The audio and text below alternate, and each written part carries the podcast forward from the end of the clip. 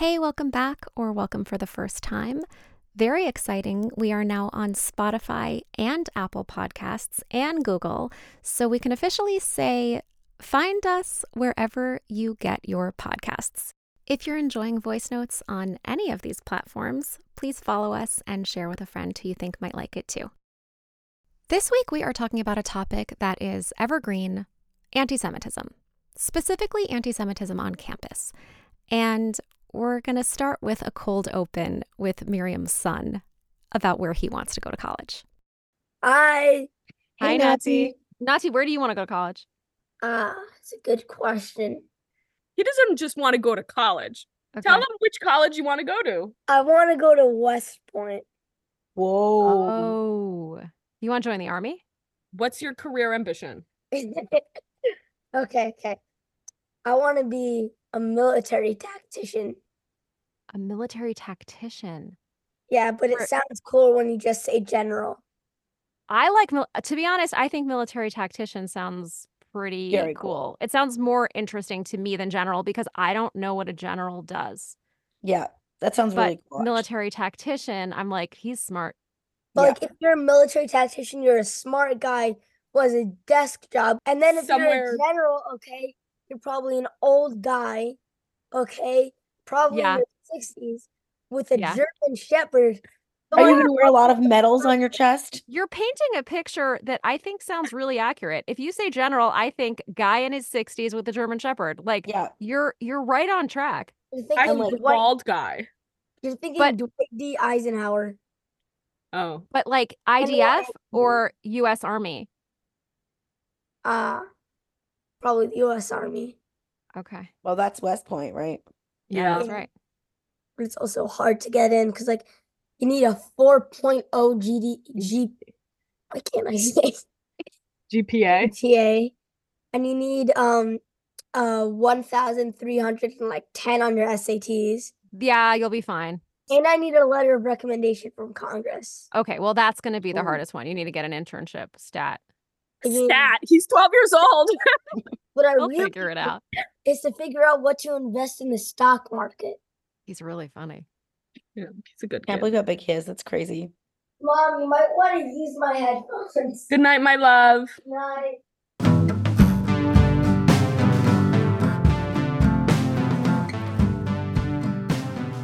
Hey everyone, welcome to Voice Notes. I'm Shira, and these are my friends Miriam and Devora. This week, we're going to give you a little tidbit about our week just to get to know us a little better. So, my tidbit is that tomorrow is my birthday.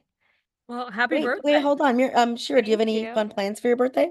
So, I'm going to do something with my husband. My cousin's going to come over in the morning, and I don't know, we're like taking a rug over to my uncle's house. Like, there's not a lot of really exciting stuff going on, but I think we like might go get a scone and a cup of tea at this place I like. So, like, we'll see. I'm keeping it, I'm keeping it low key. I'm keeping expectations low because I just, I just need something low key. That's That fine. sounds. That's it. All right. That's what I got. Miriam, go for it. Um, so I spent all of Sunday watching, binging the new season, the second season of Reacher. It was really good. I love Lee Child's books, and I'm thrilled about the Prime TV adaptation because the actor is actually big enough to play the character, unlike Tom Cruise in the movie version. Actually, Miriam at her staggering five foot one or whatever you are. Five foot one, four eleven. okay. It takes one to know one. Jack Reacher is six five in the books. He just has to Oh, be big. That's just the He way it has to be big and menacing, and Tom Cruise Is that like intrinsic to the character that he'd be yes, big and yes, menacing? Okay, yes, fair, fair. yes, All yes. right. Uh, okay, Devora, your turn. Hi, I'm Devora, and uh, my uh, fun. Well, actually, I have two things. One is that I'm going to see the new Mean Girls movie this weekend with some friends, and I almost never go to movies, so that's exciting. My Ooh, sister's I'm coming excited too. for you. We've been planning this for like a year, my sister and I, so I'm excited. Uh, the other thing that I'm enjoying right now is this book. Um, so I work in the publishing industry, as I as I mention every week here. Um, and uh, one of the perks of that job is that I sometimes get access to books that have not gone on sale yet. So a friend of mine in the industry sent me a, a um, advanced reading copy for a book that's coming out, and it was just such a delight of a read. It was both very fun and funny and kind of romantic, while also being like just ended on such a note of existential dread.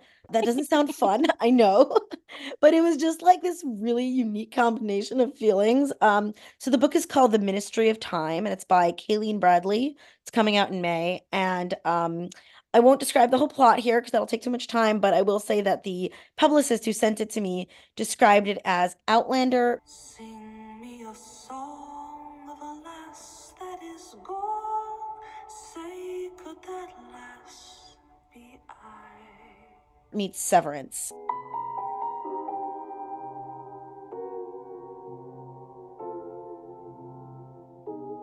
And it was, that's a completely accurate although very strange sounding description for this book. No, it's quite a combo. And I like the uh, romance meets existential dread as your sweet spot. I think it's going to be a successful book because I want to read it. And it's very impressive that you got your advance copy. So I know, extra right? one. There's a cruise currently going on, a nine month cruise around the world. And one of the publishing companies has now paid for an influencer to join this cruise for a few weeks uh, to read books and talk about them while on the cruise as like a promotional. Can I get that job? I want that job. I know, right? So everyone in publishing is like, oh my God, if they have t- money for this, they have money to give us raises. That sounds so Oh, fun. Uh-huh. I would that's want that job, but I read so slowly. They'd be like, "Are you done yet?" I'd be like, "I'm in the middle. I'm running." away." You're like, you need to pay me for a few more weeks on this cruise. I'd be like on chapter two. So that that's be the like, so current far it's publishing great. industry tea right now is like, where did the money come for this influencer to go on a cruise? Okay, so and I'll just throw in our usual that Miriam is a professor of Jewish history, and as you just heard, Devora works in publishing and PR. Before we we jump into whatever we talk about this week, Oh, right. Yes. want to say, okay. yeah, I do want to say um that we have gotten feedback. We usually get feedback from our episodes, but since our episode last week about abortion and reproductive care, we've gotten each of us as individuals have gotten messages from friends and family members um, and people we know of women sharing really, really personal stories of pregnancies that had to be ended or pregnancies that ended very sadly. You know women who who miscarried or had molar pregnancies or had to have a d&e at 14 weeks. And i i think this shows how common this really is how how much we don't talk about these stories. A friend shared a story with me a longtime friend that i never knew um, so these these stories are really really common and it really goes to show the necessity of having access to proper reproductive care. And i really hope that if you listen to that episode that you really consider that this should be a priority for you when you go to vote. I hope that you do choose to go vote and exercise your right as an american at the ballot box and that you make this issue a priority for you when you choose who to vote for, whom to vote for, uh, because I I think this is really a matter of pikuach nefesh, and um and I I hope that you take it seriously. Thank you so much. But- Yeah. So if you want to listen to that episode, it was last week's. We'll put a link in the show notes to our own episode so you can listen to Or just scroll down from where you're currently listening. Yeah.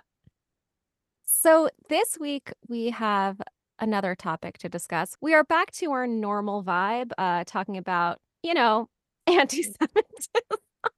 The always hilarious, Always never hilarious. runs out of new Always material hilarious. topic. Evergreen, funny. always Ever- topical. Evergreen, Never goes out always of style. topical. Exactly. little never black goes out of style. dress. Yeah. a little black dress. Never goes out Well, of style. Coco Chanel was also a Nazi sympathizer, so there you go. There you go. There you Always go. topical. Oh no, was she really? Oh yeah. Oh, she Shira, you didn't know? No, this is so disappointing for my bougie, bougie heart. But there's so many awesome designers who are Jewish and not Nazis. Oh no. Diane von Furstenberg. She's the one with the wrap dress, right? Fact check Diane von Furstenberg's mother survived the Holocaust. It reminds me of this quote from Alex Edelman. He said uh, that people tell him all the time how timely his show is. And he said, uh, if you want to write a show that's evergreen, write a show about how ice cream is good or anti Semitism is a problem. Because it's Because always those will good. never disappear. Look, who would have guessed that anti Semitism, a topic that was so relevant in the 1920s, 30s, 40s, 50s, 60s, 70s, 80s, early 90s, early 2000s, mid 2010s would once again rear its head in such a timely fashion for my comedy solo show. But it's back and bigger than ever. Oh my God, is it? Boy, I mean, who could have guessed? It's like if I. It's like if I decided to do a show about Elton John right now, you know, like he's so, or Taylor Swift. It's so huge. My next show is going to have to be about Taylor Swift, surely. A movement, anti Semitism, Taylor Swift, how good ice cream is. Anyway, so back to this week, we wanted to talk about anti Semitism on campus because it is something that is rearing its ugly head and has been large on our minds, large on my mind, especially, I think, because my daughter is a junior in high school and she is starting the college admissions process. And up until around October 7th, we were thinking maybe an Ivy League because she happens to be the type of kid who would do well there. Thank God her little brain was built for school. And that was really something we were considering. And now I don't know.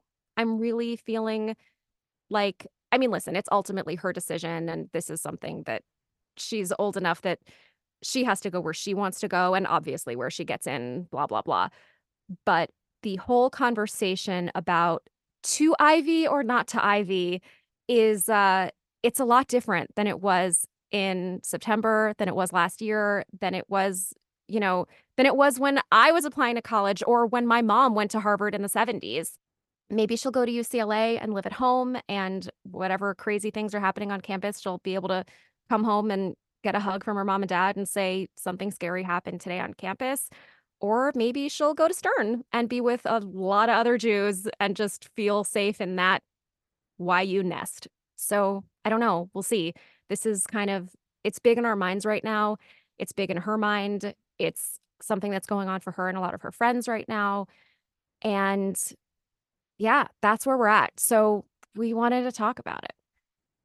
Yeah, I feel like it's something that uh, we need to understand what's going on there just because I don't know, when I first we first started talking about this, my first instinct as as it so often is is to think well maybe we're being paranoid right? Maybe we're blowing a few small incidents out of proportion. So i start googling and i looked up just literally the words like campus anti-semitism or campus and the number of articles that were popping up not just the big national stories that we all heard about but a lot of like on campus you know camp on campus uh newspapers and the number of even things that like didn't even make the news because they weren't even big enough but just story after story piling up of Jewish students and Israeli students anyone displaying any kind of Jewish you know overtly Jewish signs whether it's a Star of David necklace or a kippah or whatever being harassed being chased being locked in a library in one famous story being assaulted on campus and hit uh, yelled at um, just one story after another and I I had to like I kind of felt like forced to say, you know what? Like I don't think this is people being paranoid. There's something going on here. Something really dark. Like something has been unleashed. Some kind of fever is brewing. I don't really know. I think there's like a, a lot of different components here of what's inspiring it, what's allowing it to build, what why it's not being shut down properly. I think it's just like this weird perfect storm of elements that's I would love to say it's unprecedented. I don't know that it is. I think maybe it's very Mm. precedented, but it's very it's very scary. It's very scary. I'm hearing stories from shlucha friends of mine who are Rebbetzins at Chabad on campus centers. This is my friend Liba at NYU. And another student responded, Don't you get it? It's not about Israel. We just hate you. We just want you dead. And in like the week after October 7th and a little bit after that, like a lot of my students also felt a general feeling of like a loss almost of these friends that they thought they had who even before the war happened, even before there was any two sides it was just tragedy for the Jewish people on an insane, awful, horrific level. And people didn't even have the courtesy to message their Jewish and Israeli friends and ask them if they're okay. That really that really shook my students. It was really, really, really heartbreaking to watch my students kind of feel so alone. I thank God feel very blessed that they did find, um, seem to find solace in, in our home and in our Chabad house. but I felt awful. People were asking me questions I didn't have answers to. Uh, students, and I've never thought I'd ever hear this in 2023, were asking if they think they're going to be singled out and called out of class and like a Holocaust style situation just for being Jewish. Like she was just so scared. Like I, I just I, I've never seen fear like that and and you know in an adult's eyes. She's a graduate student and she was just like, I am terrified of anyone ever discovering that I'm a Jew. Like I don't know what I'm gonna do. Like I'm so scared. But I do think that I saw a really beautiful like reaction to that, which is more people coming to Shabbat dinners, more people coming to events, more people wanting to find community, more people wanting to learn one on one, more people wanting to know like, oh, they hate me. Why? Like, can I know more about my Judaism? Because like, because if they're gonna hate me for it, I might as well be embracing it. And I, and you know, I think the Jewish people are just so awesome like that. Like people can be literally wanting us dead, and we're like, how can we be more Jewish? And I think that that's the most incredible, beautiful resilience of the Jewish people, and we definitely saw that. I definitely saw that amongst my students. For me as a mom, hearing this, hearing these stories, and thinking about my daughter going out into the world. I just want her to be somewhere where where she feels safe. She's not the type of kid who wants to run out and she's not a big fighter, debater. She just wants to live her life and study science and chemistry and bio and research something something that she finds fascinating and wonderful and she doesn't want to fight and she doesn't want to feel unsafe and I just want her to be somewhere where she can just get a great education and have a great experience and I don't know what that means now. Right. I feel like it's just also such a shame because I think for a lot of people, a big part of the college experience is being exposed to all kinds of people and all kinds of views. And the idea that that's too scary or too dangerous, and you have to stay in some kind of little insular, safe, kind of protected environment. Like the idea, you know, going off and living in a dorm and living away from home and being exposed to all kinds of people and having to have maybe difficult conversations. Like this is all supposed to be part of the college experience, and it should be. But at the same time, there needs to be a certain baseline of safety in order for, for to feel open to those experiences. Yeah. Below a certain baseline, you're not open to it. You just need to retreat into something that feels safe. Yeah, 100%. And it's something that I was excited for her to have at university. I wanted her to be in a place where she could she could connect with other feminists and other people who are standing up for civil rights and women's rights and LGBTQ rights and and I was excited for her to have that experience.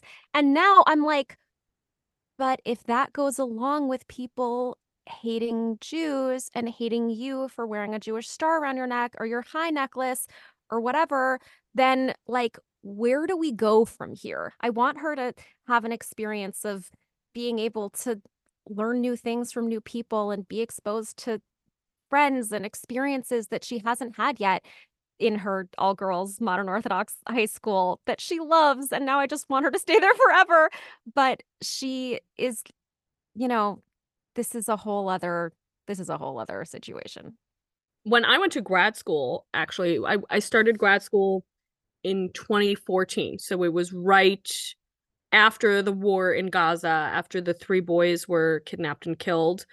Um, and that's that's when I started going to school. And I went to the CUNY Graduates Center, and I have a master's in Middle Eastern Studies. So I was at this is a very activist school, and this is the Middle Eastern Studies department. And at the time, this is when BDS resolutions were starting to be passed across campuses. Uh, and the CUNY, I, I believe it was a couple of years later, but the CUNY Graduate Center Student Union, I think that's what it was, also passed a BDS resolution. Um, and that resolution actually was backed by students in my my classmates, students in my in my department. They're the ones who introduced and pushed for this resolution. Uh, and I remember at the time I was in touch with other Jewish students who were trying to organize around opposing the resolution. It was very hard to do because the vote was scheduled for Friday night, which apparently was not a problem. Um, Coincidence? I think not. yeah.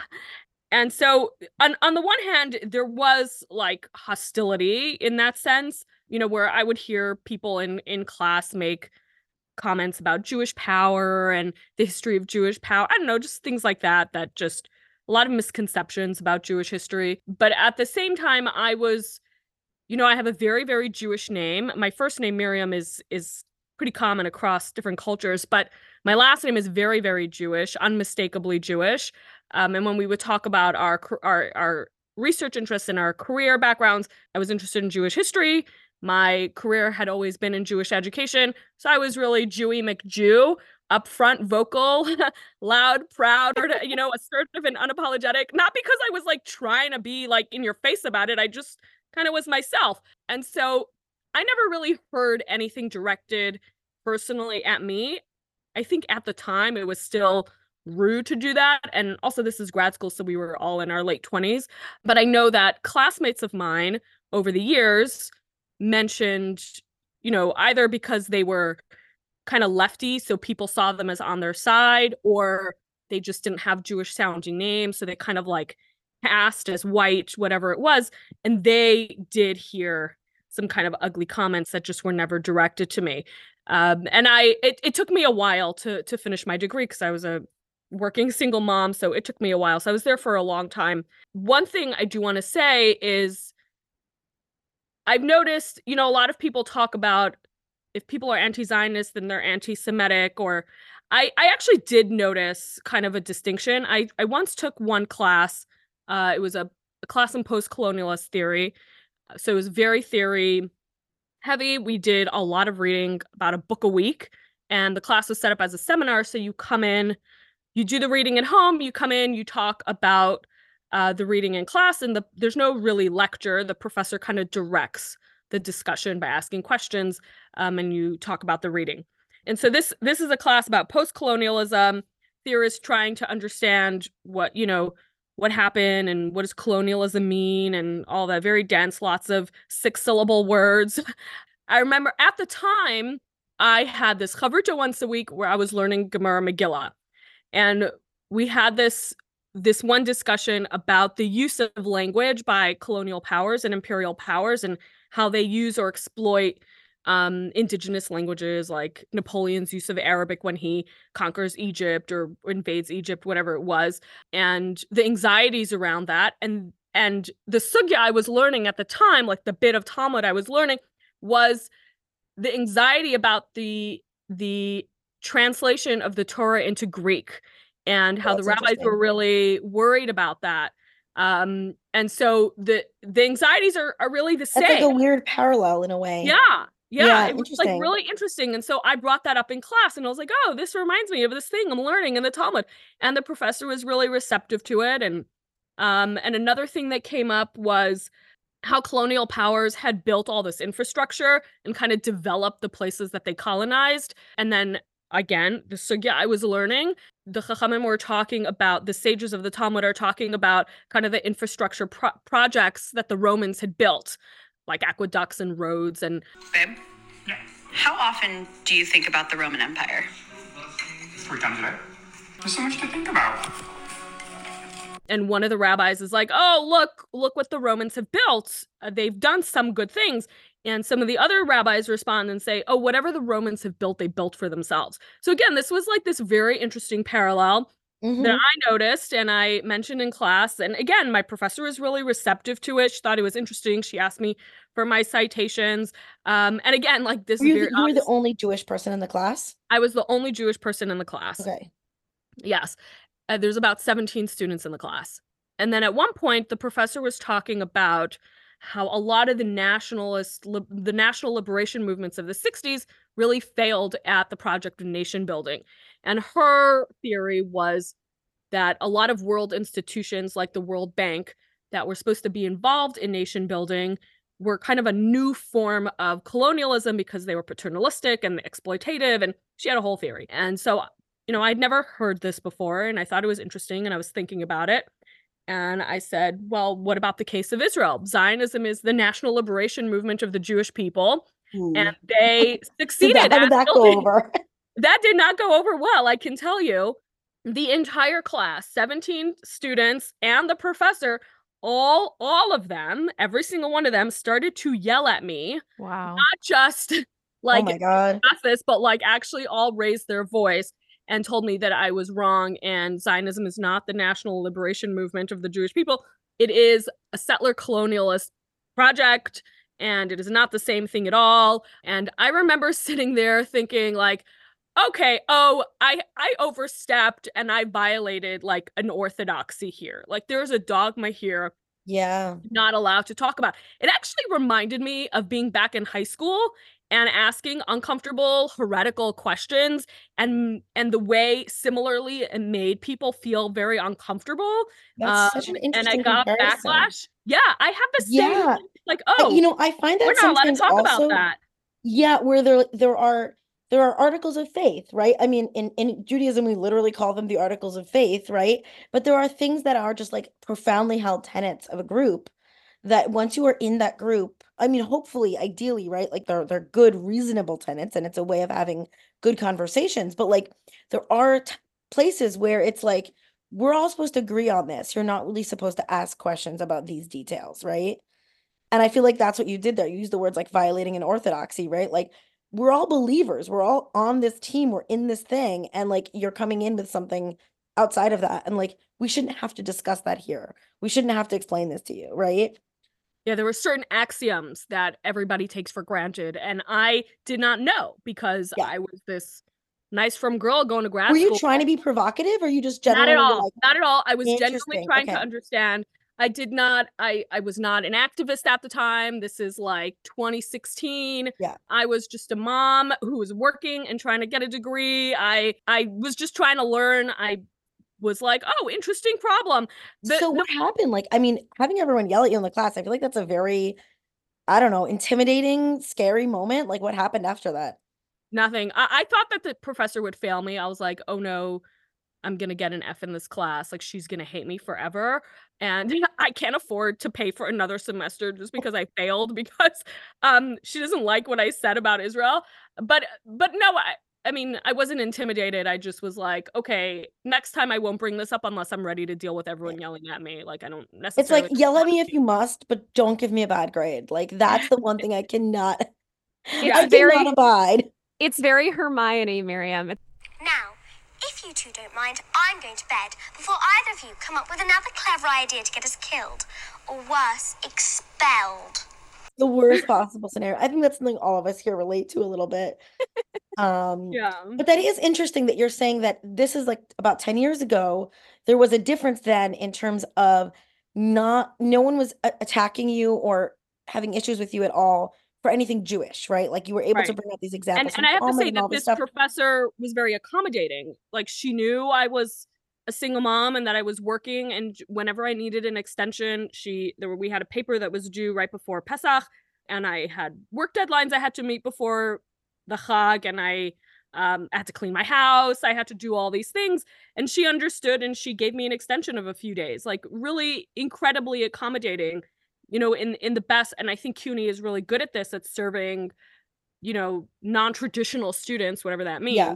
aside from the you know just the interpersonal discomfort of people yelling at you for saying something and maybe i was incorrect and maybe i wasn't but just like that shutting me down i think it just makes for bad for bad scholarship right uh here this is supposed to be a place of freedom of inquiry and and skepticism what i realized after because i like kind of thought about it and i read a little bit about it was Israel did have a lot of financial problems in the beginning, and then in the end, they accepted reparations from Germany.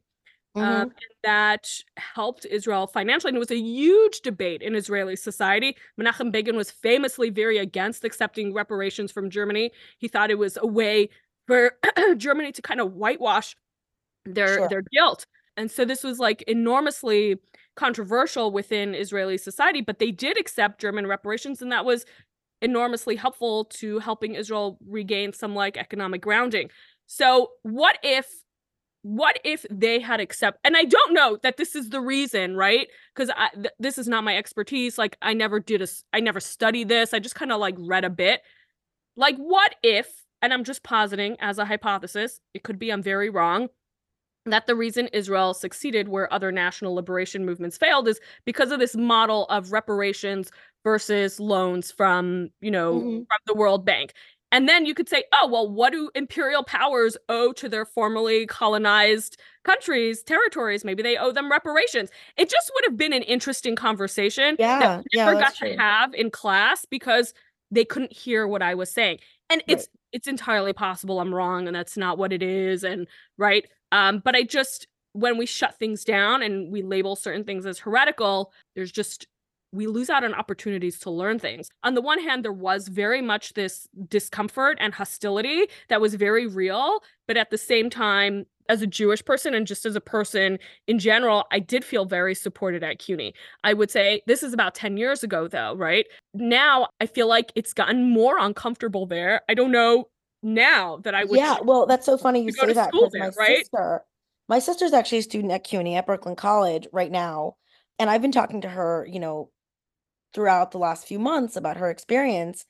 It does seem like one major thing that's changed is, well, a few things. I think one is students being confronted or uh, harassed or whatever, not only when they express a specific view on Israel that people might disagree with, but just by their presence, right? Just like off the bat by having a visibly Jewish presence.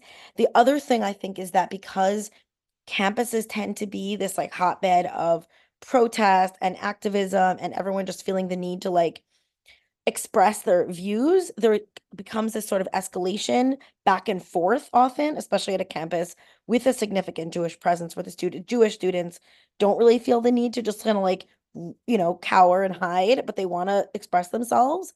And then I think unfortunately you can have this escalation that ends up just making day-to-day life, getting to class, hanging out with friends, doing your thing really difficult because there's this like really, really heightened tension just across the campus. I want to actually play a voice note that she sent me, um, just in her own words of what she's been experiencing. She says it better than I can, so I'll just play that for you now. Hi, my name is Sephora, and I go to Brooklyn College. Um, it's definitely been a really strange and like a different experience. Um, like following October 7th, when we came back to campus, like a few days later, I think. Um, it was very strange to see people that I've seen walking around campus um, suddenly showing so much hate. Um, I think it was like the day or two days later um, that we held a vigil on campus. It was very public and like really in the middle of everything, um, but not loud. And it wasn't trying to be like to get as much attention. It was, it was completely like quiet and just kind of very personal, very focused on the death and mourning and um, even though it was like that, there were still protesters that came, um, starting with a few, then leading up to more and more. Um, for like hours, they were just cheering literally while people were like saying Kaddish and just reading names, um, which was really like disturbing to see um, because like everything's usually just very normal. And this was like the same place where we're like in school and it's, um, you know, like just to see that hatred right there. And then since then, there were like protests like about once a week, I think, for the next like few months.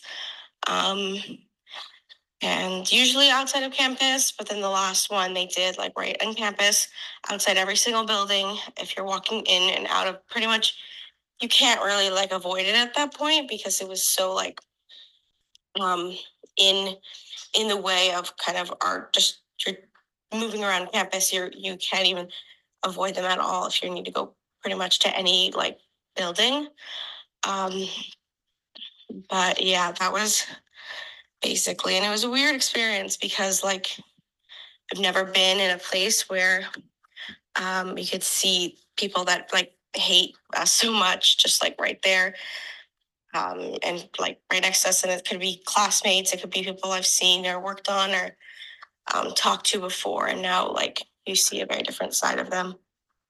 It's so sad. Yeah, it's really tough to hear, honestly. How old is Sephora? Um, I think she's 21. If I if I'm wrong, Sephora, and you're listening to this, I'm sorry. I just have so many siblings. You should get it. I think what one thing that this makes me think about, and I, I feel like a distinction between what Miriam, what we were talking about a minute ago and what she's describing is I think it it's kind of coincidental that when you talk about campus, you're really talking about two different things. You're talking about sort of like the world of academia as kind of an industry with professionals of all ages and people working there and the ideas and the the culture of academia. And you're also just talking about a place in which large groups of very young people live, right? And interact. And those happen to be co-occurring on a college campus, but I don't think those are the same things, right? Like we could discuss like what is it about the culture of academia that's allowing or perpetuating these ideas? And then we can also discuss what is it about large groups of young people that makes them do bad things or good things sometimes, but do extreme things, right? Young people have a lot of energy and they have a lot of power um, and a lot of idealism, and that can be a powerful thing either way, right? The the Matisyahu song famously, "Youth is the engine of the world."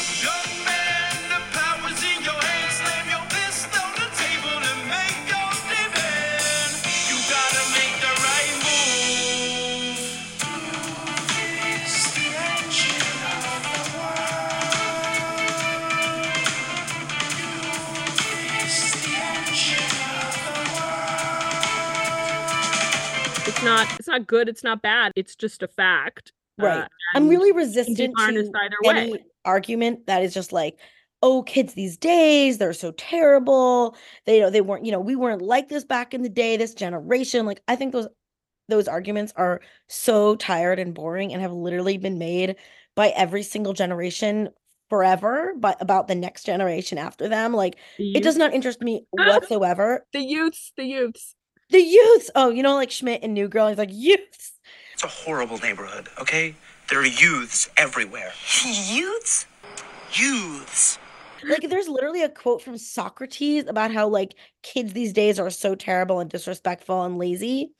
And like every generation has said that about the next one. And like that that's that's garbage to me. Like I have no interest in those. so like so like boomers thinking that we can't afford to buy houses because we eat avocado toast and oat milk lattes that's like socrates started it literally look look it up. Like, yes.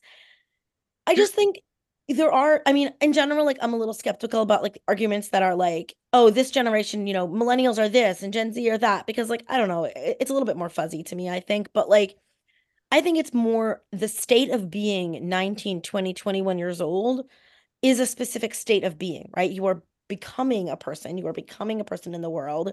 You have all this idealism, you have all this energy. You can do incredible things. Some of the most important revolutions and social movements have been led by really young people, right? Because they're the ones who are able to believe that the world can be different and better and actually like stand up to do something about it. Environmentalism and the civil rights movement the history of environmentalism started on campus. Like it's an incredible story. It's incredible what young people can do. And it's why chabad houses on campus are such a big deal because this is this time of life when people are figuring themselves out and finding their way in a place outside of their parents' home. And what does life mean to them? And what are their choices mean to them? And who are they going to who are they going to meet? And what choices are they going to make? And I met my husband when I was that age and Mhm. leaving home at 18 and going to New York like that was a really big thing for me. I felt safe though while I was doing it. And the idea that these kids right now are living in this high stress, toxic environment of chronic stress beyond just finals and papers and needing to figure out a new way of time management because they're in college now, this is a different level of stress for these students. And I don't know how you're supposed to focus on school and your education when you're dealing with worrying about walking through the quad and what kind of protest is going on and if people are going to be screaming death to Jews or getting mad at you for your Jewish star or your chai necklace or your yarmulke. Yeah. The ADL, just as like a d- illustration of this point, the ADL reports in the two months following October 7th, they had 400 anti Semitic incidents reported to them, uh, compared to 33 in the same time period a year before. Wow. So that is the level of uptick that we're talking about here.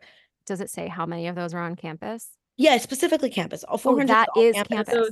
This conversation feels very fraught to me because it's unfortunate that there's been such an attack on education and on like the college experience from like kind of the anti-intellectual right, I would say, over the past few years.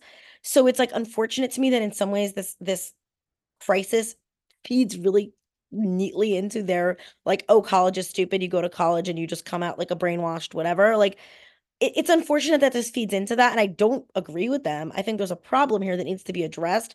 I don't think that like I'm rejecting the whole concept of education. Whenever people have tried to point out to me over the last few years, or or I just read about it in the news, like some kind of ridiculous, over the top kind of like progressive, hippy dippy, like, oh, the students at Berkeley say that they can't eat tacos because it's cultural appropriation. Oh, the students at this campus want to, whatever, you know? And I always used to say a college campus is like a laboratory for social progress, right? They're running experiments all the time. They're thinking about ideas about fairness and justice and all the you know inequities of history and all the relationships between marginalized groups and all those things and they're testing out solutions they're testing out ideas of progress and like a lot of them are dumb and they don't take and i think that's okay i think that's fine. I think it's perfectly fine for students on a uc berkeley campus to be like what if uh, not eating tacos would fix racism and everyone listens and goes mm, no that's stupid. We're not doing that. And that's to me that's totally fine. Like that's actually how it should be because every once in a while they have a great idea and it takes and it can change the world right? And a lot of the good things that we now take for granted that like have made people's lives better and made our ways of interacting with each other kinder and more just and more fair originated with young people being like what if a woman could have a way to be referred to without indicating her marital status? What if I don't have to be my my status as an adult in society doesn't have to be dictated by my marriage status. Like these basic ideas that were laughed at and derided in their time in exactly the same way. But again, a few of them that were good ideas, they stuck. So I'm not here for like every progressive, every social justice minded thing that every 19 year old says on campus is deserving of like a massive four day news cycle hullabaloo. Like, I think that's really dumb. But when they're breaking the social contract of how to treat their fellow students and how to leave intellectual ideas where they belong in the classroom, how to treat people in like the most basic ways of of basic humanity and manners and like kindness i think that's where we need the schools to step in. And that's what's i think really disturbing here is not just that students are doing stupid things but that the schools seem to not want to get involved. And as we so obviously famously saw in this congressional hearing and all the fallout from that I think most of us watching that, we're just like, what is going on here? Why are they talking this way in this weird, almost like legalese, vague, being unwilling to say, you know, you know, say what's really going on. And I, Miriam, I know you like know a little bit more about the back, like the background here, like politically and legally. Can you explain what's going on here? Yeah, so they sounded like they were going to give a deposition, right? It's a context dependent decision. I am asking specifically calling for the genocide of Jews, does that constitute bullying or harassment? If it is directed and severe or pervasive, it is harassment. So the answer is yes. It is a context dependent decision, Congresswoman. It's a context dependent decision. That's your testimony today. Calling for the genocide of Jews is depending upon the context. That is not bullying or harassment. This is the easiest question to answer yes, Ms. Magill. And Dr. Gay, at Harvard, does calling for the genocide of Jews violate Harvard's rules of bullying and harassment? Yes or no? It can be, depending on the context. What's the context? Targeted as an individual, targeted as, at an individual. It's targeted at Jewish students, Jewish individuals. Miriam, in your opinion, why were the why were the presidents responding in that like really legalistic, like it depends on the context type of way? So they were prepared by this white shoe law firm. The New York Times had an article about it. So I think they just prepared to answer in this very legal way as if it's a deposition when I think people wanted to hear a voice of um, moral clarity. So they just read the context very wrong. There actually is something going on here, and that's there's an important distinction legally between private schools and public universities. So public universities are actually part of the government. And so they must adhere to the legal standard of the First Amendment on free speech. Um, and private universities do not. Now, you would think universities care about free speech because they care about freedom of inquiry and skepticism and and and all those things and that needs necessitates right f- freedom of expression um but they're not legally bound to the same way that public universities are So public universities legally are not allowed to limit speech. I mean, where's where's the line no. there? So Like, so here's an example. This is a story people might remember. In 2015, the University of Illinois had to had to settle with this professor Steven Salaita for eight hundred thousand dollars. Steven Salaita Salaita was hired into I think the Indian Studies department. So you can imagine a hotbed of post colonialism. Hotbed sounds a little bit pejorative. I don't know that I need it to be so insulting, but just kind of that's that's where they would be talking about that those kinds of ideas. And during the war of the 2014 war, he tweeted some really ugly things about Israel and and Bibi Netanyahu that you know people can disagree if they were anti-Semitic. Uh, I I think they were pretty anti-Semitic. The University of Illinois declined to continue with the the hiring. Um, and he sued that he was being discriminated on, against because of his speech. Um, and this is a violation of his of his freedom, you know, his First Amendment rights. And the university had to settle. And so this is a real thing. This is a real issue. And universities must, public universities must honor um, and respect free speech, the First First Amendment rights. Private universities don't need to. So if they say, "Well, we have other principles that we prioritize over free speech, and so we don't accept this kind of speech because we want to foster other kinds of values," that that's acceptable. Just because it's a different legal framework. Some universities, though, in 2014, the, University of Chicago set out a, a statement of a you know a, a commitment to freedom of speech it's called the chicago principles and a lot of universities have signed on so i mm-hmm. believe mit and the president of mit was at present at the hearing i believe mit signed on to the chicago principles don't if i remember correctly i don't believe that harvard did and harvard actually comes pretty low on rankings of of freedom of speech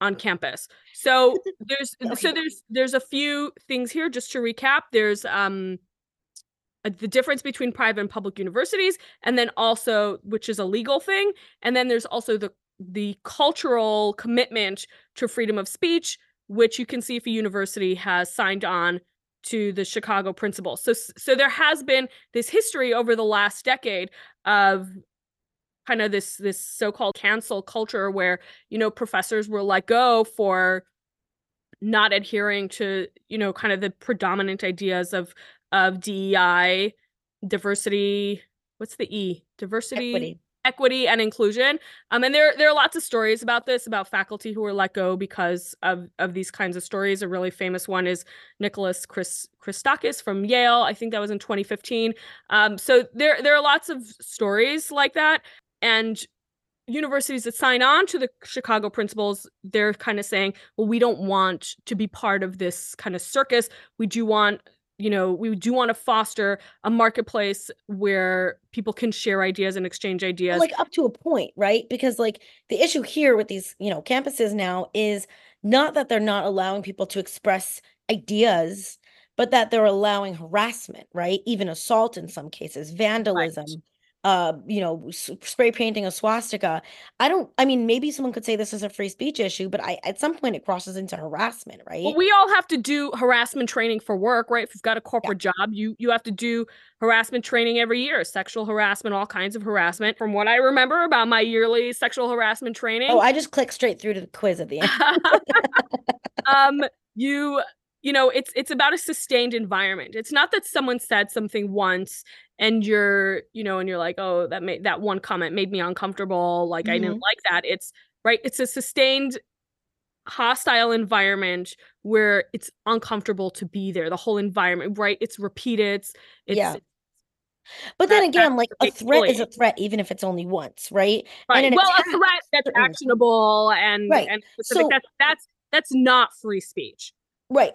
I feel like the stuff we're talking about right now with these campus incidents is not about whether a professor or a student stood up in class and said, you know, I don't believe Israel is, you know, legitimate or whatever. We're talking about pursuing and yelling at and harassing Jewish students.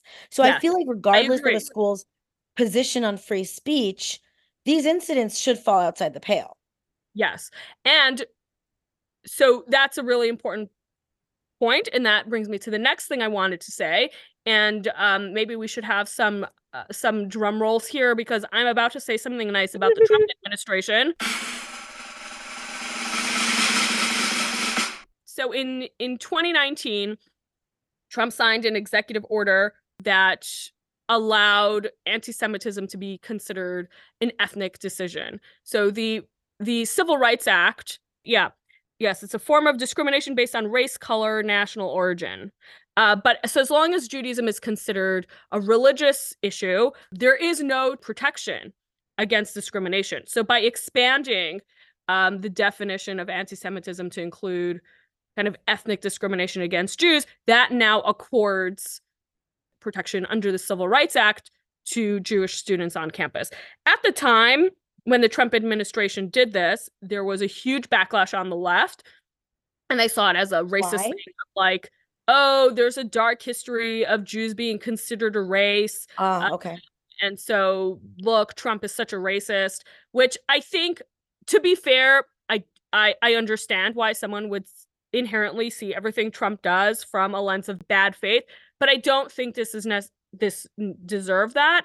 Um, and the truth is that now, because of this expanded protection, you mentioned that the ADL put out this this survey to you know to collect stories of anti-Semitism. They put out a hotline uh, to collect stories of anti-Semitism from students, and they have these these 400 stories. Now they have cases where they can actually initiate lawsuits against universities for harassment, and they have lawyers ready to take up these cases. Do you have cases on this already? Do we ever? How many? So we set up a legal hotline because we were hearing about students. So, you know, let's put out a hotline. We'll make it easy for people to submit potential cases to us. In less than a month, we have 375 cases have been submitted. By the way, across 162 campuses. Now, obviously, they will have to pick the right cases. You don't want to pick the case where someone once said a, a thing that wasn't nice. These cases need to prove a pattern of harassment and hostility and I, they they exist right they have all these cases ready to go there is kind of this this darkness going on and it's it's very easy to look around and feel like things are dark and bleak but for all that this reminds us of things that that used to be and we'll we'll talk about the dark history of of discrimination against Jews on campus we do still have rights in the United States and we do still have the ability to sue for our rights you know there are organizations like the ADL that will do that Yeah. So there really is a dark history here. I feel like I was not even so aware, even though it's actually in my own family stories. So this has always been a story in our family lore. So my great grandfather, my mother's mother's father, attended Harvard, graduated. Um, he attended Harvard, I believe, in 1918. He happened to get swept up. He was just, you know, an ordinary guy, but he happened to get swept up in this kind of dramatic story of like campus anti-Semitism and Harvard and like a lot of things with like weird resonance to what we're seeing today. So my grandfather's name was Victor, sorry, my great grandfather's name was Victor Kramer, and he was in 1922. He was on a train and he overheard, he was not actually part of this conversation, but he overheard the president of Harvard at the time, a man named A. Lawrence Lowell, talking about the sort of problem of Jews at Harvard, the fact that at that time Jews consisted of about 25% of the of the class at Harvard.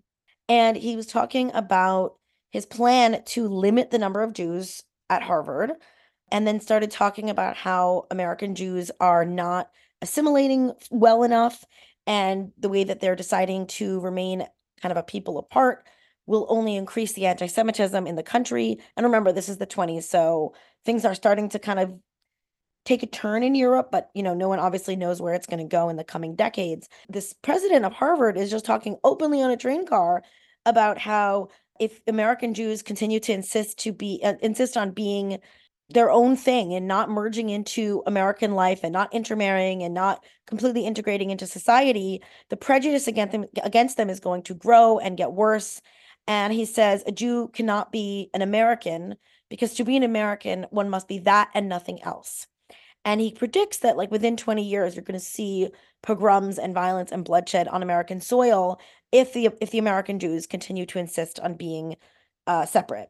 So my great grandfather overhears this conversation. And very shortly afterwards, a few weeks later, he recounted it to a New York Times reporter who then wrote an article about it.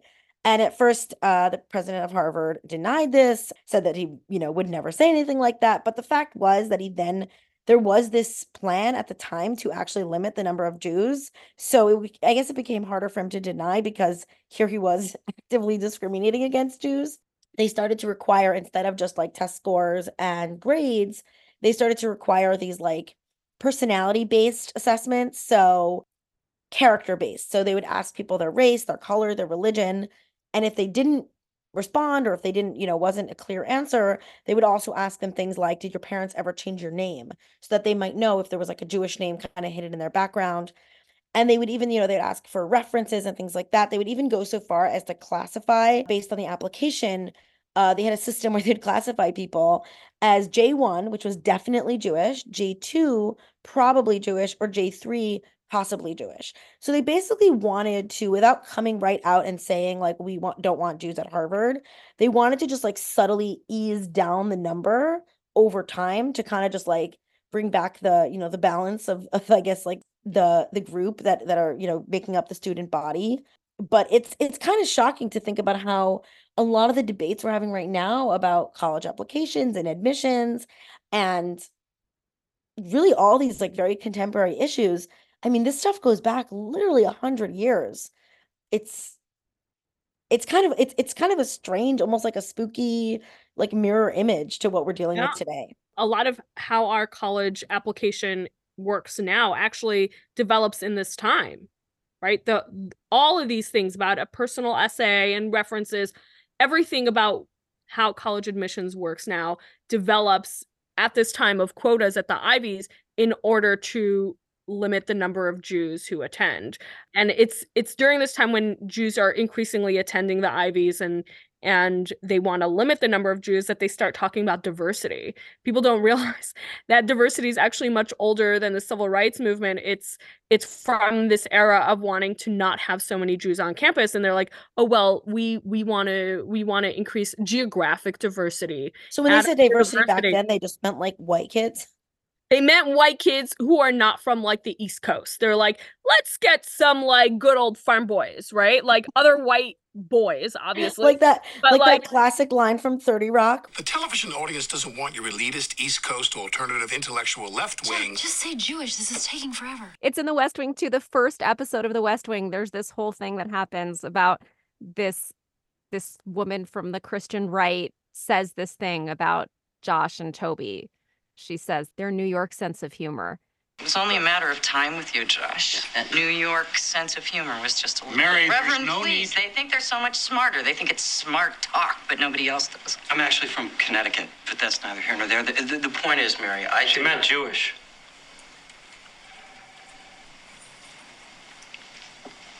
What she said New York sense of humor, she was talking about you and me. You know what, Toby? Let's not even go there. There's this other show and even so we can Ted do- Cruz going New York values, and it's like, oh hey, what's up? Yeah. we could swap cup pop culture references all night but there's this other show that no one's ever watched called um trial and error it's a hilarious weird show that no one- my friend is obsessed with Okay, trial and so this error. guy Call- comes- okay, shout out to my friend Jamie Bliss. I don't know if you're listening, but here is another friend of mine who's obsessed with trial and error. His we met the comes from New creator at this Hanukkah party we went to. That's she so had to, she was like, I have to go talk to him. I've been I, I private I DM'd him to try and get a job. And he was like, if we get another season, I'll call you. It was this whole thing. And we met him at the Hanukkah party. And you met the guy from trial and error we met the head writer of Trial and Error at this Hanukkah party oh we Oh my went God, to for Jews in that show kept- Hollywood, where I also, when I met Yael Groblas, like it was this like Jews in Hollywood Hanukkah party. Oh, sure, you're so cool. Um, so in trial and error, this lawyer comes from New York to this like small town, and people keep saying to him, like, "You're from New York?" Hi, Josh Siegel, defense counsel. I was expecting someone older. I'm just prepping the case. My boss, Mr. Mankiewicz, will be down here for the actual trial. But you are, in fact, Northeastern. Yeah, well, I'm, I'm from New York. And your parents, they're also Northeasterns? Ah, yes. My father was born Northeastern, and my mother is from Arizona, but she converted to Nor- Northeasternism. Larry, you're in good hands. Shalom. People have been trying to not so subtly suss out who's Jewish and put some kind of limitations, keep us under control for a very, very long time. And I feel You know like what? You know, Tablet Magazine had a phenomenal podcast about this. We'll we'll include it in the show notes called Gate Crashers. And I think there are six episodes, and each episode talks about the history of quotas at a different Ivy League university. And the stories are wild. I wanted to pop in here with just a little bit of background on the history of Jewish quotas on college campuses in case you don't listen to the six episodes of the podcast Miriam just mentioned. In the early 20th century, Jewish immigrants who always had a culture that valued education understood that university was the path for social mobility. By the 1910s, City College in New York City, where Devorah's grandfather went, by the way, was over 80% Jewish. By the 1920s, as American culture, broadly speaking, became more xenophobic and isolationist, many universities began to set limits on how many Jews they would accept. There might not have been an official set quota, but colleges introduced new measures in their admissions process and Jewish enrollment began to drop. One very dramatic example is Columbia University, where Jewish enrollment fell from 40% to 22% in a two year period. That's a little script Miriam wrote for me so that I could just give you a little bit of background on the history of Jewish quotas. Okay, back to the show. Like Columbia University, when they realized that they were having so many Jews apply and attend, they created a satellite campus in Brooklyn where they sent all their Jewish students so that their Jewish students Whoa. would not come to Columbia. Like these stories are wild. Like the And Columbia ghetto. Yeah, basically they like created this like Jewish silo. So That's these wild. stories are like real. A lot of universities have not properly even addressed these story th- this history or confronted it. You know, over the last few decades there's been a lot of a lot of Jew- very high Jewish enrollment at, at schools Yeah. like I think it was um, kind of a heyday like 20, 30 years ago. Yeah. Yeah, like in the 90s when I, I talked to like colleagues who went to places like Harvard in the 90s and the, there were like lots of Jews. It was like bustling. Since When then, my mom- have declined.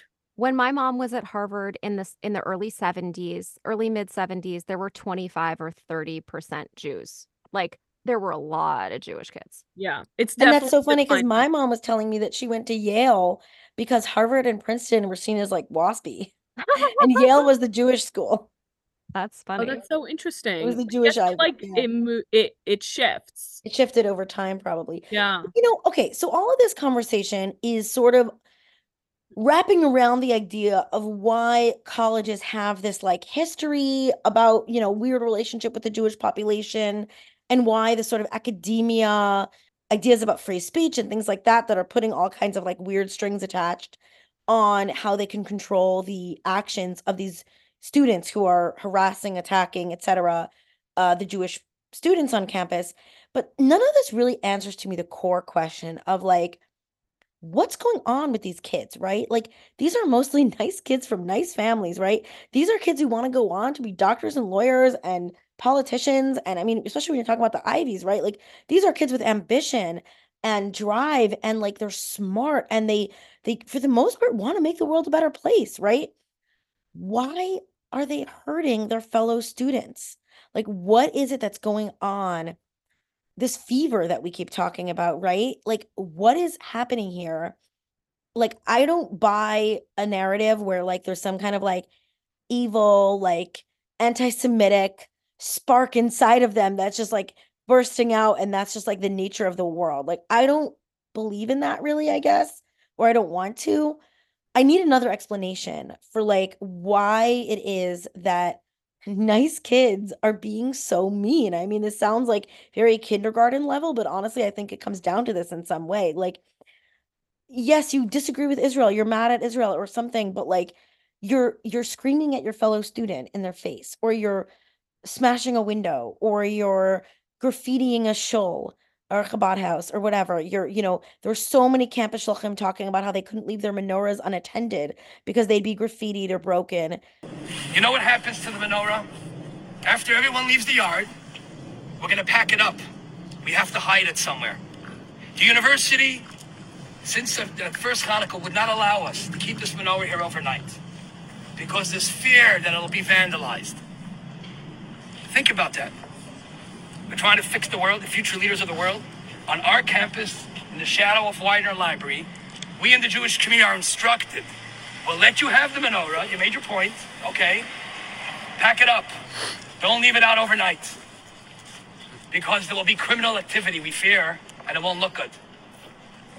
You know when you know when change is gonna happen on this campus? When we don't have to pack up the menorah.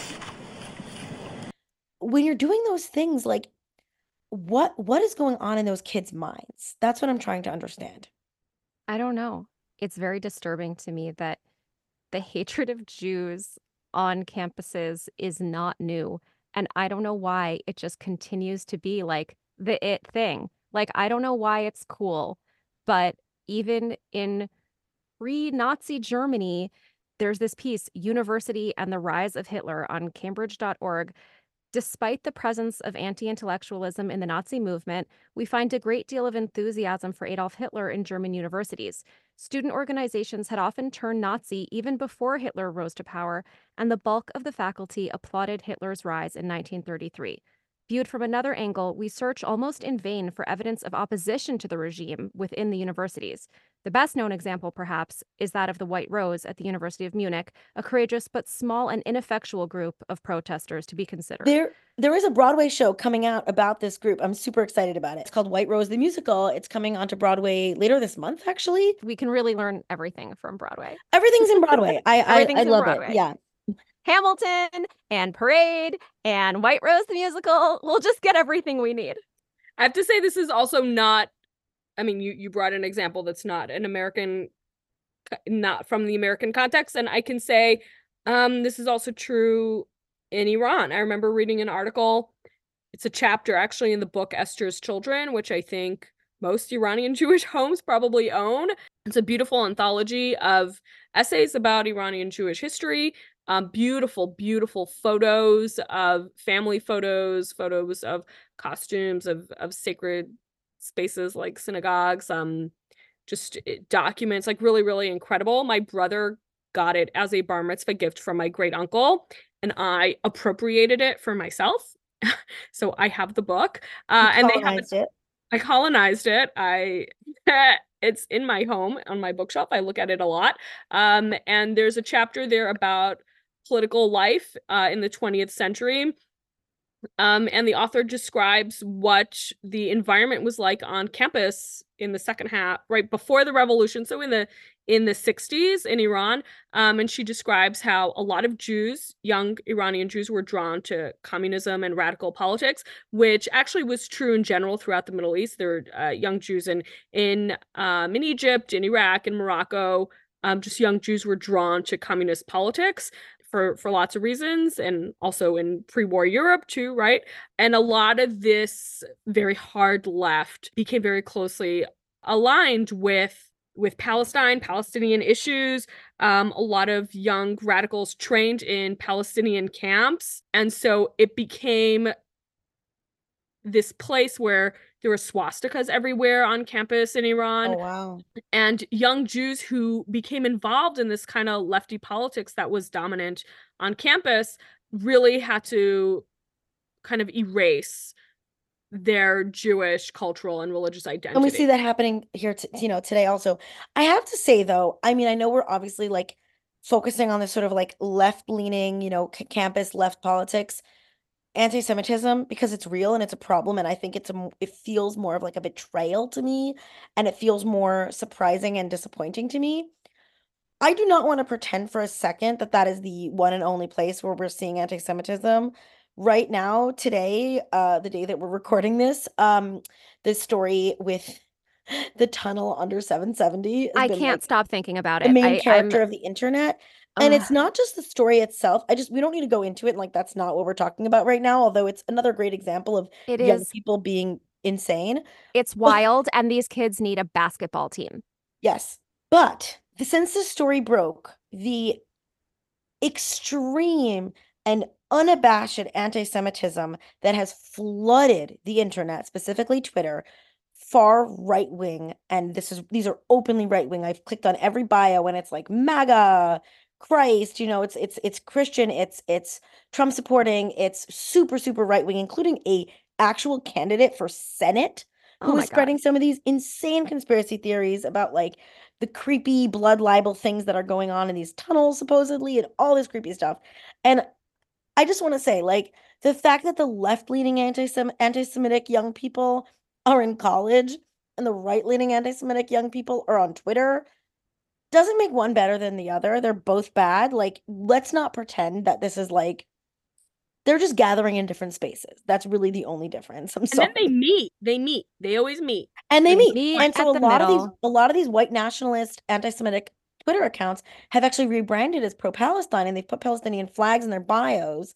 But if you scroll down, they're white nationalists that always have been. They're they're quoting Nick Fuentes, they're quoting all these big white nationalists. Um, and that's that's who they are and it's what they stand for. But they've realized that right now they can they can say almost anything about Jews. I mean, the stuff I saw today, I was like, I have survived on Twitter since October 7th barely hanging on for dear life. Today might be the day I bleach my eyeballs. Like I cannot believe what I was reading. I'm not discrediting anything that we're saying here. I'm just pointing out that like our focus right now is on kids at Harvard because they're the kids that we would think would know better, right? Yeah. They're the they're the people who we want to think of as like smart and thoughtful and reasonable. But there is an army of other people out there and like it's coming from both sides here and that is like the one thing like handshake meme that is the one thing they agree on you know By the way, I, that's a little bit classist of you, actually, to assume that because somebody's at Harvard, they know better than someone who's like, you're right you know, like is. Ju- just having access to education doesn't make anybody morally superior in any way. Having that kind of privilege to know, you know, to have access to go to university to apply, these things don't make anybody morally better than anybody else. And I don't think we should assume that good faith of like, well, I think they're well intentioned for one group of people over the other. At the end of the day, I think, right? Like, what's that?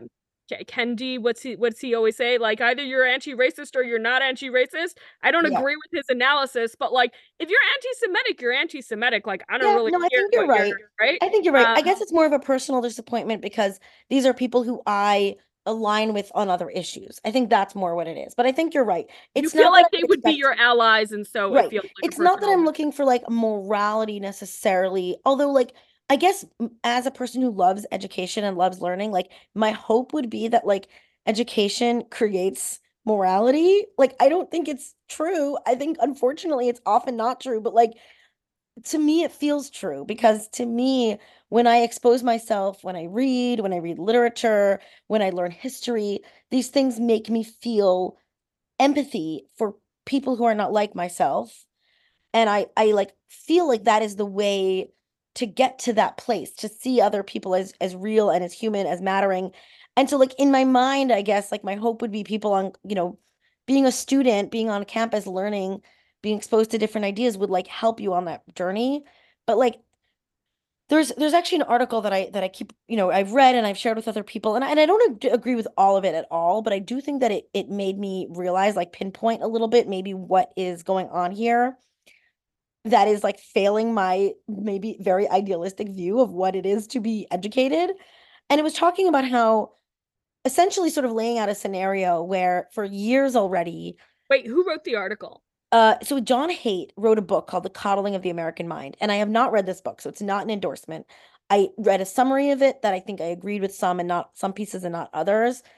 He sort of describes it, and this is my my metaphor, not his, but like this very dry field. Like for for years, there's been this creation of a situation on college campuses that is basically like a dry grassy field ready for one spark to light the whole thing up on fire, right? So you're creating a scenario that is like perfect conditions for something to explode.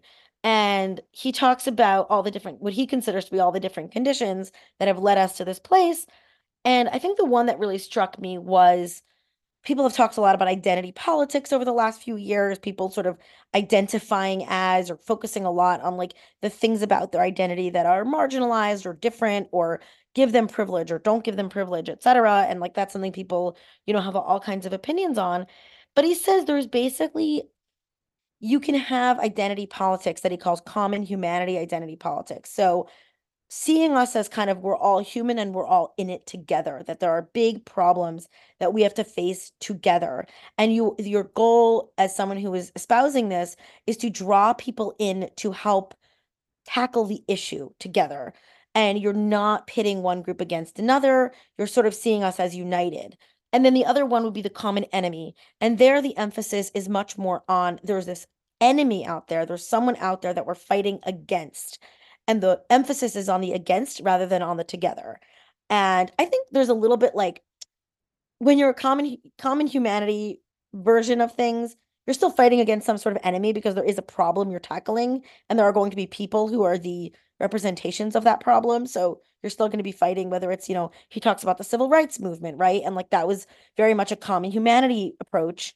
Yeah, the, the civil rights movement is a great example of this common humanity narrative because Martin Luther King Jr. was was really great at that and his famous I have a dream speech. I still have a dream. Yeah. It is a dream deeply rooted in the American dream. I have a dream that one day this nation will rise up and live out the true meaning of its creed. We hold these truths to be self evident that all men are created equal.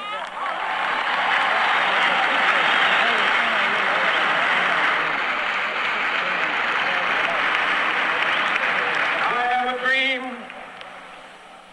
that one day on the red hills of Georgia, the sons of former slaves and the sons of former slave owners will they be able to sit down together at the table of brotherhood? I have a dream.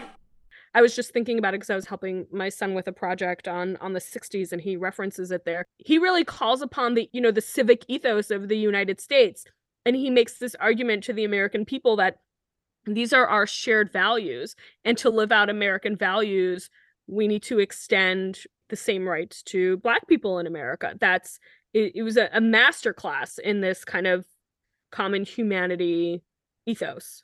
Yeah, that's a really uh, that's a really good example. And then on the common enemy side, there's very much this emphasis on separating people. Are they on the good team or the bad team, right? It's very polar, right? Like there's there's just two there's only two ways of being and you are basically as a person participating in this your goal is to like belong to the good team and this is something we've talked about before here when we found like these you know statements and and um, social media posts by young jewish people who were raised in zionist families that essentially were like i'm rejecting zionism but not for any ideological reason but because it doesn't seem to put me on the good team. I want to be on the team. I want to be on the side of all the people that i generally look up to and consider to be like quote unquote the good guys. And I don't really understand why Zionism no longer fits into their agenda. But since they say it doesn't, then I like I take their word for it essentially, right? Eh, and so we wait to like dial up tribalism. Yeah, so that's the idea. Is like there is a natural human instinct towards tribalism. There's a natural cognitive instinct towards like this kind of binary thinking in and out and like same and other. And the danger and the thing that's been going on, and like it's sort of understandable how this arose if you look over the last 10 years at like these really intense political battles and all the things that were going on in the world. It's a little understandable that that developed like there does seem to be this extreme polarity in our politics and our culture. So it felt at times like we were the good guys and the bad guys like there, there is a feeling of that. But the danger of leaning into it especially on campus with university and professors who had the option of pushing back, right? They had the option of saying, although it feels so polarized and it feels so binary in the world right now, and it's understandable to feel that way, we're going to push back against that instinct as hard as possible because that is a natural instinct. And the, to lean further that way is not a helpful thing. It's not going to get us closer to our goals. It's not going to draw more people into whatever the mission is. And ultimately, he argues, and this is the part I agree with, it creates the situation that's really ripe that when someone is physically in front of you that you have been taught to see as an enemy and that thinking is extremely broad of who counts in that category the anger and all this pent up tension and rage that you've been building towards this quote unquote other side is just going to spill over. And if that's a kid with a yarmulke it's not that you're like genuinely sitting down and being like these are my values. My value is that I think that a kid with a yarmulke should be attacked.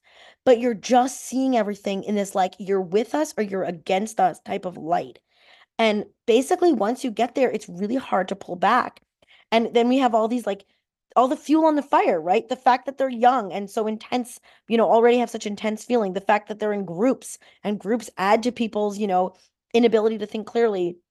You have all these like factors that are just making the situation more extreme but you've also have this environment that's been like trending towards this like one team or the other mindset for for decades really. I think that it's a big question of why is it that Jewish people are seen as the other always? Why are right. we really the Yeah, other side? the And why do we see so consistently this framework that we hate the Jews and that's okay? And even more, it's actually cool. Dara Horn talks about that in her book, People Love Dead Jews. In case you couldn't tell, all of us on this podcast love Dara Horn. I'm like the biggest fangirl. She talks about how Jews are the ultimate countercultural group, where we always stand in opposition to the values of the hegemony. We have our own values. President Lowell from Harvard was like, you have to give that up, stop being so countercultural, right? And I think that frightens people. Like, we're not afraid to be the other. Maybe that's like also a lesson to Jews who feel like they should erase intrinsic parts of themselves to fit in. We have something valuable and you, you should know what that is. I think But you know, it's so weird because like I feel like the dominant narrative has been like appreciating difference. I mean, there's I, I could say as like a parent, right, of little kids, like the number of children's books that are published by like social justice minded publishers, they're literally just about we are all different and that's okay. That is literally like the big narrative, right? Why is this type of difference different than all the other types of difference? Manishtana. that's a really good question. I don't know. I don't know and I don't like it. And I don't know what to do for my doesn't make sense daughter. to. Where where where's she supposed to go to college? How does she feel Wait, about all of we're talking this? about the Ivies. She could go. There are lots of schools in the United States. The Ivies are like these few schools. Yeah, I but know. I know. I know. where you can I get know a perfectly good education and not deal with people who hate you. I Uh, But, know she but Miriam, I can. don't It's think just it's true that this is just an Ivies issue. I think it's like yeah, the no, Ivies it's not attention It is because they're not like, just an Ivies issue. It is shocking at the Ivies because you'd think that at the Ivies, where these kids are so smart that they have to get in, like, not necessarily are they morally superior, but they are smart to get into these schools. And they are not necessarily rich because the need based aid at Ivy Leagues is better than any other school, with possibly the exception of Yeshiva University the endowment at Harvard is so incredible that you can go for like less than you can go to a state school because the need based aid is so phenomenal. So, this is not just a classist thing. There are kids know going to Harvard who are really not making tons of money in their families and they can go for like $8,000 a year, all included for need based or less. If you, at Harvard in particular, if you get into Harvard, they basically say, we will make it work. If your family makes Mhm. under $80,000 a year, you will go for free. wow. That's really cool, actually. It is Yeah, I don't cool. think this is a problem. but now with, it's Ivies. like, but like, Yeah, are you're you probably be right. I mean, like CUNY is not an Ivy, right? I Like think it's just that they're not. they're getting the attention because they're like the they're the Ivies, right? They're the schools that kind of represent they're very representational. And also because those are the students who again, they're going to go on to be the like future leaders. So I think people are paying more attention to them as people. They are. Um like it, it came up because we were talking about the way that these students are behaving and someone pointed out to me how a lot of these students, you know, when you hear stories like Miriam you were talking about before about like, you know, radicals on campus in Iran or other places, these were radicals. These were people who were planning to spend their lives as like political activists and radicals and things like that. But the students that we're talking about here are not that. They are planning to go on to be lawyers and doctors, right? They want to go work for law firms. They, for the most part, are not looking for the kind of lifestyle and the kind of career choices that go well with having like assault on your record, you know? Like famously this this was like one of the first stories that came out when this wave first started. The student at NYU had posted uh right, you know, right after October 7th basically saying like whatever happens, whatever happens in Israel, it is all Israel's fault. They are to blame because of their treatment and all that and was was pressed about this in the media and all that and and because the student was um president of the student bar association a pretty prominent student um and really like refused to back down from this like pretty incendiary statement and eventually basically was rejected from the law firm where they had already been accepted as a incoming you know new new grad employee and had already interned and this this you know top law firm rescinded the job offer. And at the same time we're seeing you know uh, top donors to a lot of major schools top finance firms and other kind of really big corporations pulling back funding pulling back donations things like that.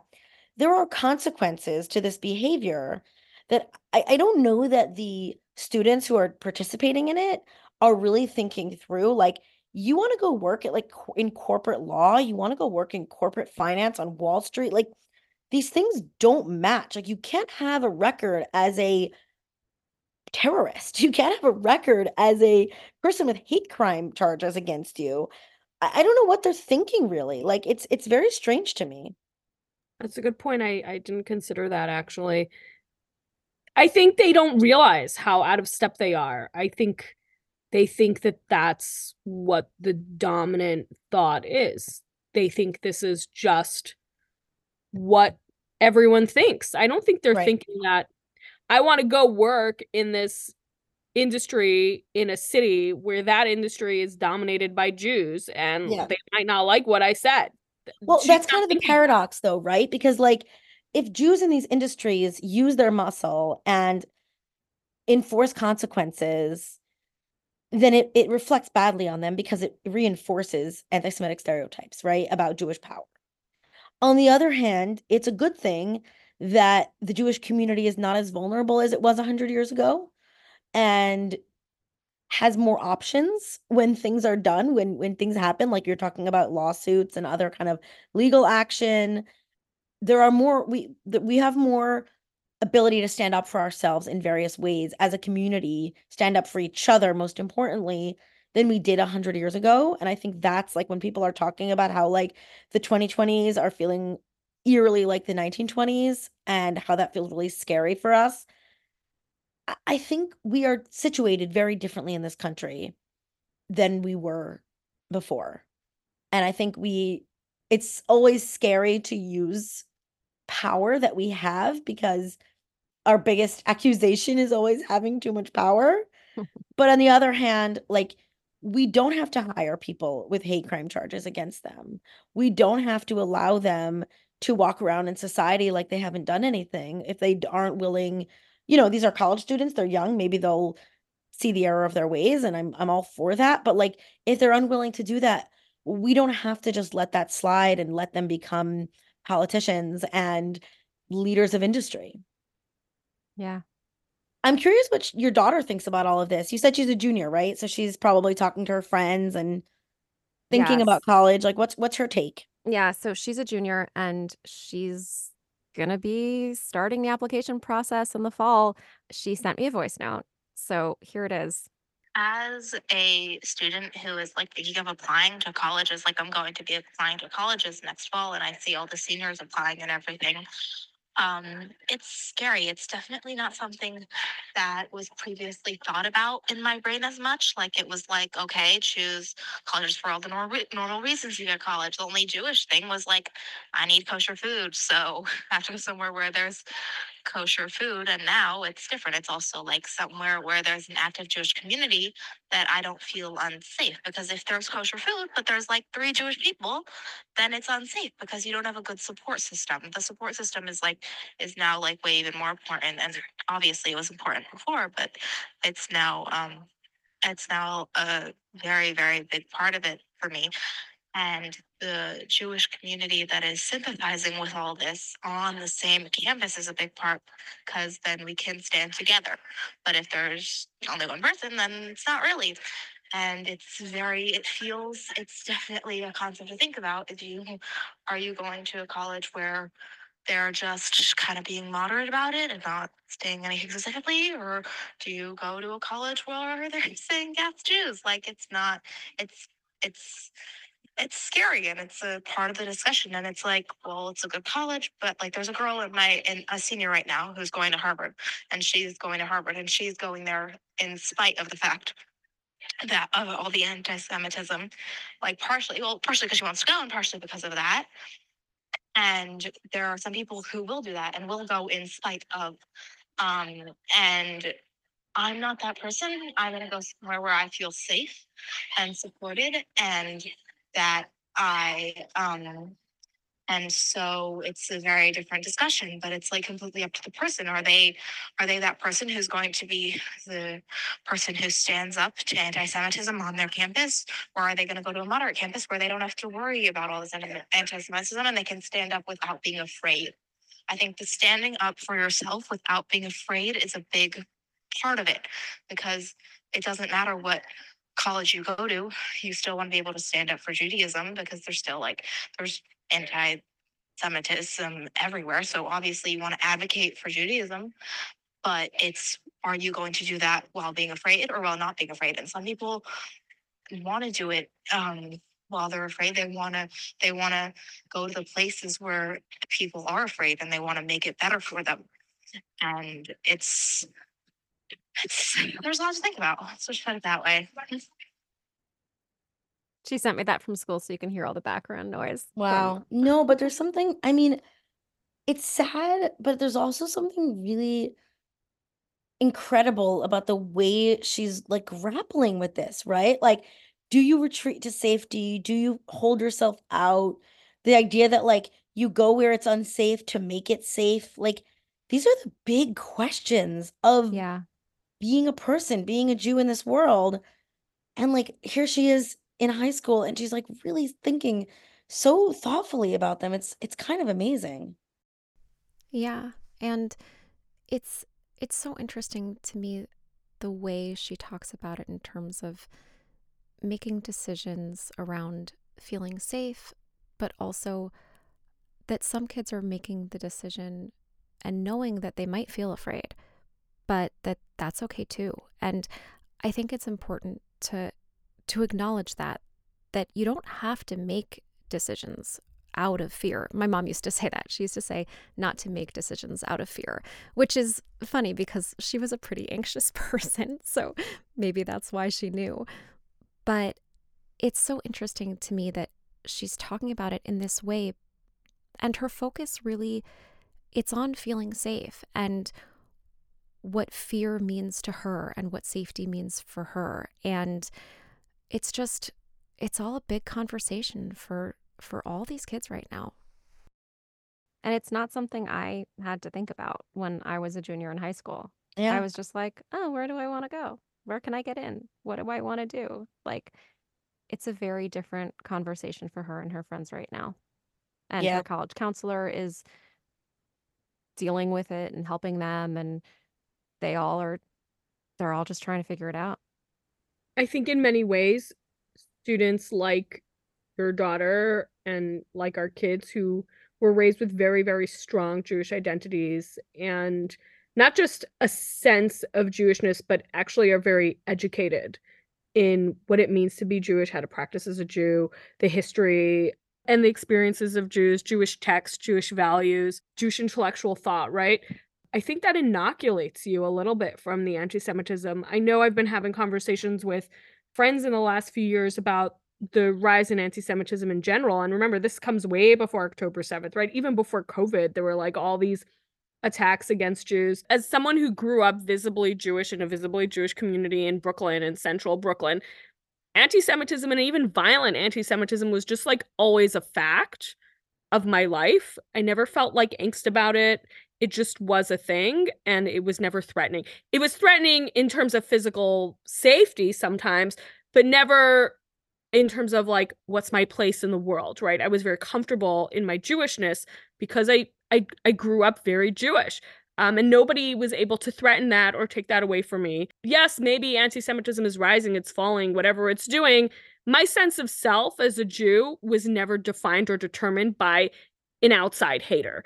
And then when I talk to friends who did not grow up the same way, it is very threatening for them because they felt that they they had this certain place in American society and suddenly that was very fragile and very tenuous and and it, it was frightening. It was frightening to feel like things are suddenly unstable uh, and they didn't have this sense of themselves as as a jew that was as as strong to fall back on right so i think that wherever your daughter goes i think you've educated her in a way and just from the stories that you've you've shared about her how much she loves to learn and how she you know thinks deeply about her values um, as a jew I, I think I think you've raised her well and she'll be able to take her place in the world wherever she goes and she'll she'll be proud and she'll be strong like you've given her roots, you know? She'll wherever she is, she'll be she'll be strong. Thank you. I hope so. But I want her Sounds to be good. safe too. I know. I want her to be Yeah. safe too. Yeah, she should be safe. So that's our episode. If you or a loved one is applying to college right now or in college right now, we really wish you the best and just a lot of peace and comfort and clarity about all the decisions you're making because they're not easy. We hope that the anti Semitism on campus and all around the world just stops really, really soon. If you want to reach us, if you have comments or questions or want to just tell us what you thought, you can find us on Instagram at voice.notes.podcast or on Gmail, voicenotespodcast18 at gmail.com. This podcast was produced by us, edited by me, and thank you to Nahadar for our intro and outro music you